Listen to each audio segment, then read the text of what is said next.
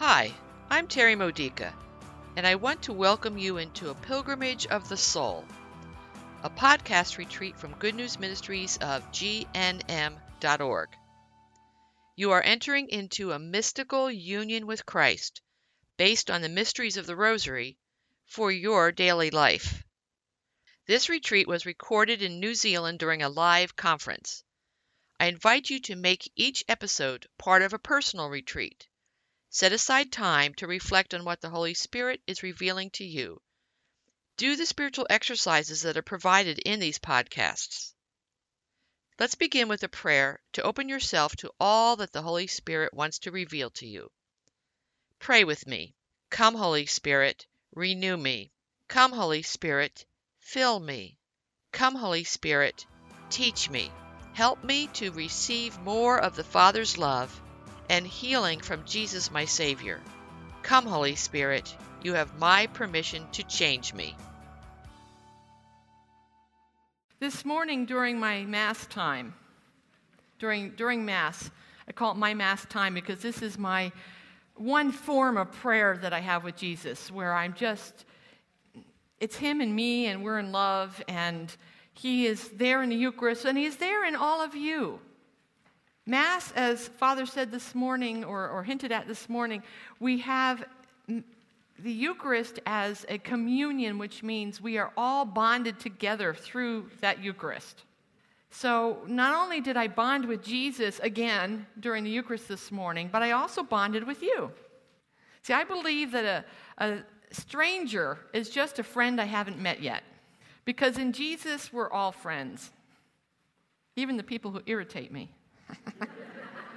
Which are none of you here. I'm not thinking of you, I'm thinking of people back home. but you know, the attitude of, of friendship was a key to me learning how to experience joy even in the midst of stress. And that's what to, this morning's talk is going to be about. The title of this talk is Experience the Joy of Christ even during times of stress. Or if you want to, if you're making notes, you want to keep it shorter, Finding God in the midst of suffering. That's another title that I often give to this presentation. And we're going to be focusing on the joyful mysteries. And we're going to be, throughout this day today and tomorrow, we're going to look at the rosary, the mysteries of the rosary, in a medita- in, in looking at, yes, they are meditations on the life of Christ and a couple of them on Mary. But it's more than that. And that's what I'm going to open up for you at, for, during the rest of this retreat. It's also, these mysteries are your personal mysteries. They are your connection to Jesus, your intimate bond with Jesus. And I'm going to show you how that works. Little background in, in my upbringing as a Protestant, I was taught that um, you know, that Catholics worship Mary, and I wasn't supposed to get into that sort of thing. And it was one of the reasons why I was told never to become a Catholic. You know, you've heard that story before. When, I, when the Lord drew me through His Holy Spirit and through my friend Father Ed into the Eucharist and a love of the Mass, which brought me into the Catholic Church, Mary was somebody that I did not understand and did not know. But I did start praying the rosary, but it didn't mean much to me. But I gave it a try. That, that's the point. I gave it a try. And I prayed the rosary with other people, and some of them were smelling roses, and I'm going, I'm not smelling it. so I said to Jesus, if you want me to have a personal relationship with your mom, you need to introduce her to me. A few years later, some kind, sometimes the Holy Spirit works slowly in us because he's got either we've got other things going on or um, his timing is always perfect. His timing is always perfect, especially when we pray like what I do in the morning. One of my first prayers out of my mouth is, Lord, be in charge of the timing of everything today that gets me through a lot of things in life. And it also produces miracles because we begin to recognize how God is. There's no such thing as a coincidence, right? They're all God incidences. Well, in one of those God incidences, I was working for the Catholic newspaper of my diocese as a staff writer. And there was going to be a speaker. I don't know, have you heard of Wayne Weible? Okay. He was coming to New Jersey. And I was coincidentally, quote unquote, asked to cover his speaking engagements. And, and uh, I was actually, when I got the phone call from the person who was organizing his, his different speaking engagements, I was invited to come along on all the speaking engagements and even come to the airport with him to pick him up. And then the man said to me, You know, it's the Blessed Mother who's invited you to do this. And I'm like, uh, Oh, this is interesting. And so, in that precious time I had with Wayne Weible, for a couple of days I was with him. I picked his brain about the Blessed Mother. There was one time, now as a speaker, I can appreciate how much I was harming his next speaking engagement because I stole his time, but he was so gracious about it and, and it all worked out. I really didn't damage anything. But for 45 minutes, as he was trying to prepare for his next talk, um, I, he allowed me to interview him, first of all, for the newspaper, but then I went way into questions that were just for me. And at the end of, of that, I was like, well, I've got more knowledge, but I still don't feel different. The next morning, when I woke up, I was a different person. It was the same kind of experience as many people feel like I want to know Jesus or I want to know the Holy Spirit and the gifts of the spirits, and it just doesn't seem to be happening. And then you wake up and you're different, and you know you're different somehow. You don't know how it happened, but you're a different person. And that's what happened to me. The Lord gave me the miracle of a relationship with His mother, first of all, through having the freedom to talk to Wayne Weible, and second of all, while I was sleeping. I love miracles that happen while you're sleeping, they're easy and painless. and the rosary took on a different meaning for me, they took on a new life. But Jesus took me further than just praying the rosary and having meaning in that. He showed me how each of the mysteries were a reflection of my own life. And when I connect what's going on in my life to what would happen to Jesus in the mystery that I'm meditating on, Suddenly, healing comes, insight comes, comfort comes. And so we're going to be going through that for the rest of this retreat. But this morning's mysteries that we're looking at are the joyful ones. The Annunciation is the first joyful mystery. This is when, well, we know in, in the, the standard way of looking at the rosary, it's when the angel Gabriel came and spoke to Mary and said, You know, you are highly favored and you're going to become pregnant with the Messiah. And she goes, What? How many times have we gone, What? You want me to do what, Lord? I don't understand this. How can it be? This is a time in our lives when the good news is spoken to us in some form or fashion, and we respond with openness like Mary did.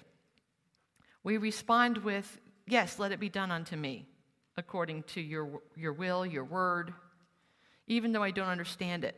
But we sense there's something exciting going on. We sense that there is good news happening, good news being spoken to us, and we become open. In our looking at ourselves as uh, a seedling last night, this is when our seeds crack open. This is when the fertile soil that we've allowed our lives to become nourish the seed enough that it cracks open and we respond. We are if you know somebody who is not yet responding to the good news, pray for them to be cracked. wait a minute, they already are. pray for them to not only for their lives to be tilled by the Lord so that they become fertile soil, but that their seeds crack open. The seed that has been planted within them, the seed that they are in the Lord. The second joyful mystery is the visitation, when Mary, pregnant with Jesus, visits Elizabeth, her cousin who was pregnant with, with John the Baptist, John the future Baptist. In the visitation that we experience, it's a time of leaping with a sense of excitement and joy for what is beginning to happen in our lives, what God is beginning to do. Our spirits leap from yearning to hope. We talked last night about the yearnings. I had you look at and spend time alone with Jesus in your yearnings so that today those yearnings could turn into hope and new growth. During Mass this morning, as I was praying, Lord, what's your particular message? What are you doing here? Other than the message that the Lord has helped me prepare before I came here, what is it that you are doing with this particular group of ladies? And what he said to me was, This is going to be a day of growth and healing. This is going to be a day of growth and healing. Count on that. So, the visitation is a time when our cracked open seeds begin to produce life. In that sense of new life growing is where we get the hope from, is the feeling of hope, the, the spirit of hope. The third joyful mystery is the birth of Jesus. This is now when Jesus is reborn in us. He was born in us in our baptisms. He was born in us at various experiences in our lives when we met Jesus anew, when we gave our lives anew over to God, made him our Savior, our Lord, our Redeemer, where we chose to live that life. We have these rebirths periodically throughout our lives. In a birthing process, you know there's labor pains. So if you feel like you've got some pains going on and you don't know what they're leading to, you're in labor for something new that the Lord is going to do in your life. Doesn't matter what the source of pain. Doesn't matter at all what the source of pain. When we live in the Lord and allow Him to live in us, and we are fertile soil so that He can do with us as He wills, Always, our pain becomes new growth. New life is brought from it. Now, in my, my own story, I shared with you last night about uh, Father Ed and the, the way he helped bring me and my husband into the Catholic Church, the way he helped us get Good News Ministry started as our first chaplain. And I shared with you how his alcoholism then began to bring destruction into all of that. We worked hard with him for four years to try to help him he- reach healing and to help him become the priest that he was meant to be. Unfortunately, he would only go so far with that growth and then turn away from it.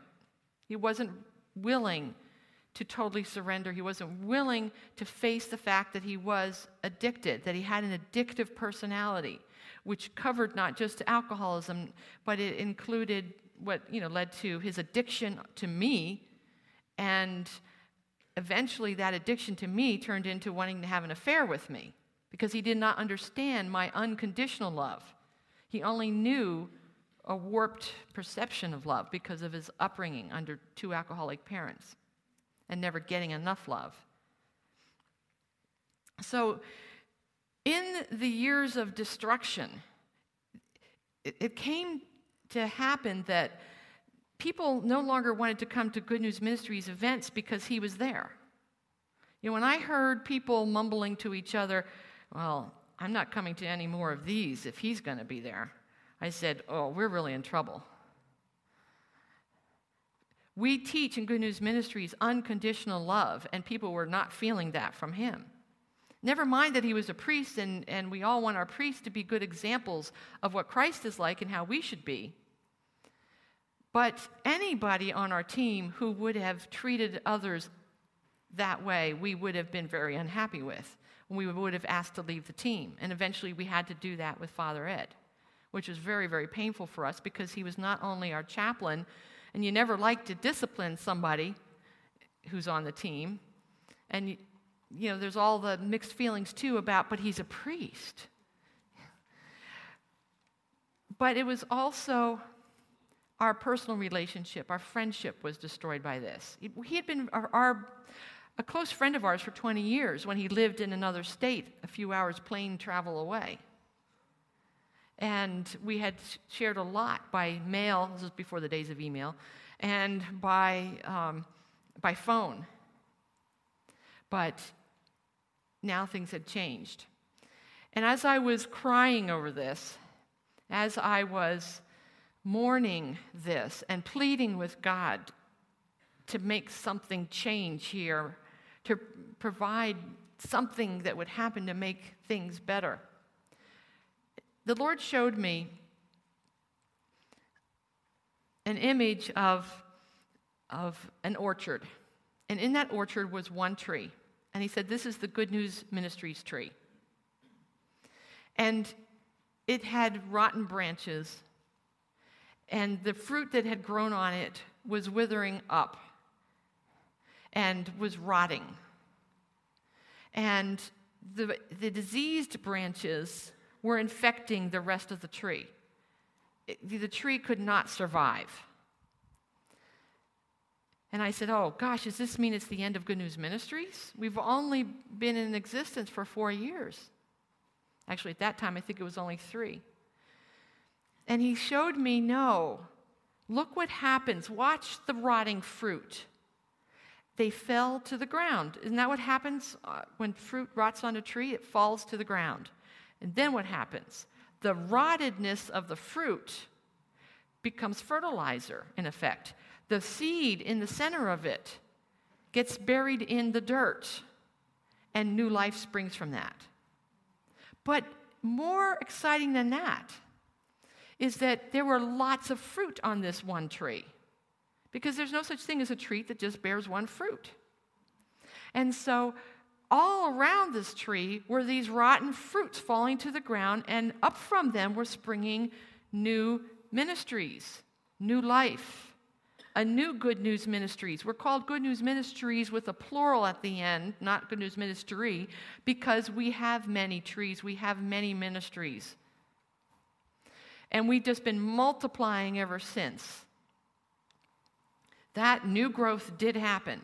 And the way Good News Ministries now is, is anybody from around the world who feels connected somehow to what we're doing and feels called by the Holy Spirit to get involved as a volunteer in some way, when they contact me, I say, what it is, what is it that the Holy Spirit is leading you to do? Pray about that, and I will pray about that and if necessary, our board of directors will pray about that. And let's see what the Holy Spirit brings of this. What are your gifts? What are your talents? What are your experiences? What can you bring to the table? Sometimes people fall away at that point because they just say, Oh, Good News Ministries is so cool, I want to be part of it, but they don't know what their calling is. And I don't know what their calling is. Maybe they didn't even have a calling. But sometimes something happens a connection is made. Like, for example, there was a woman who was reading my good news reflections, my daily good news reflections, uh, for I don't know how long, and she wrote to me and said, Would you pray for my parish? I'm trying to start a group called Parents Who Pray Together.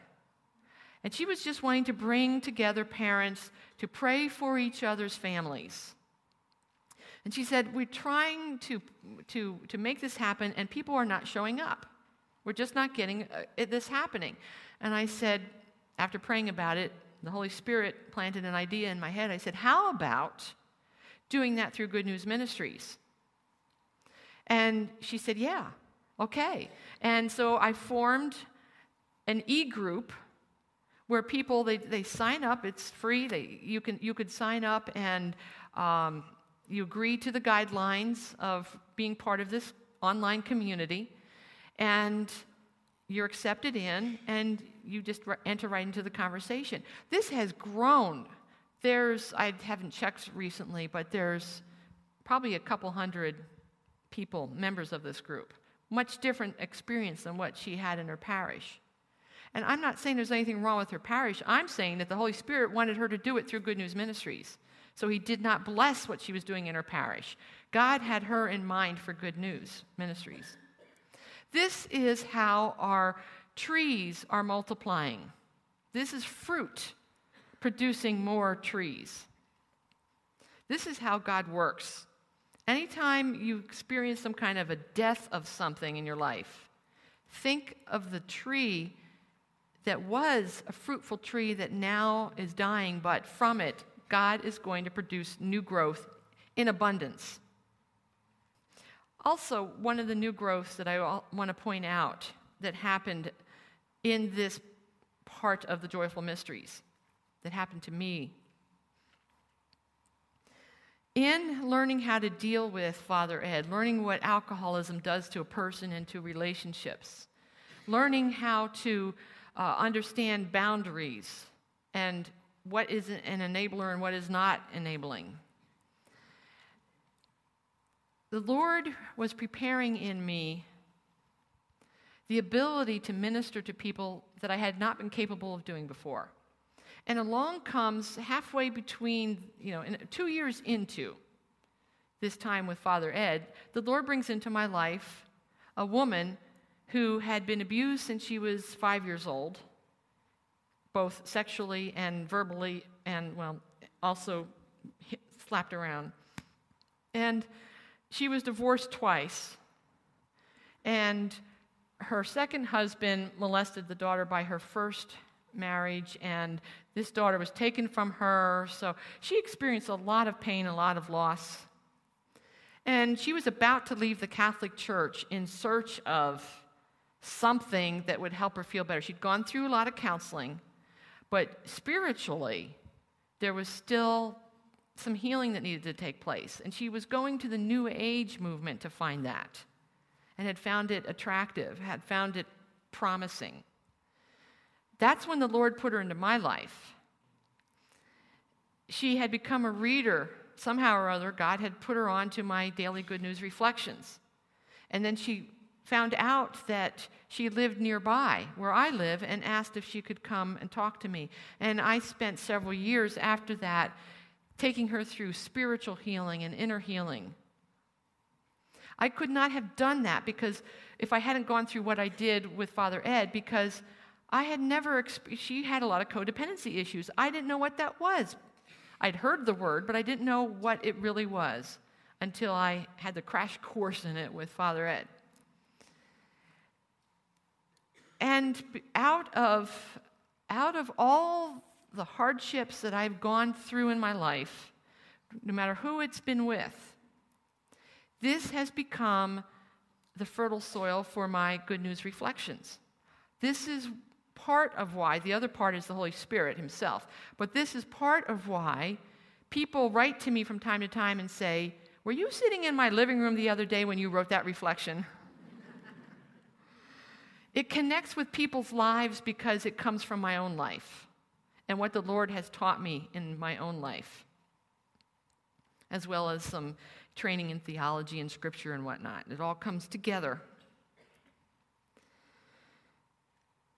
So that's how a new birth of Jesus transforms a life. The fourth joyful mystery is the presentation of Jesus when Mary and Joseph presented Jesus in the temple, and his, uh, he was dedicated to God. This in our life is when we rededicate our lives to God. It's when we say, no matter what I've been through, Lord, no matter how far away you might have seemed sometimes, I'm experiencing some good news now. I'm experiencing some hope now and I'm going to rededicate my life to you. Wherever that may lead me, I will follow.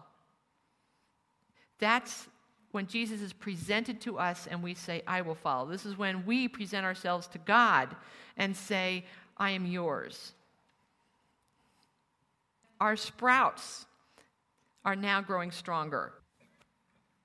The f- fifth joyful mystery is finding Jesus in the temple. It's when Mary and Joseph had a panic attack over, oh my gosh, we've been traveling for three days and neither of us have noticed that Jesus isn't with us. Now, they traveled in groups. They, they, it was too unsafe to travel the road from Nazareth to Jerusalem by themselves. So they always, in those days, they traveled in groups of people from their town. And they all took care of each other's children. So Mary and Joseph were assuming that somebody else was had Jesus with them. And they finally realized no, he wasn't in the crowd, he wasn't with the, the group that was traveling. So they, by themselves, had to run back to Jerusalem retracing their steps looking for Him.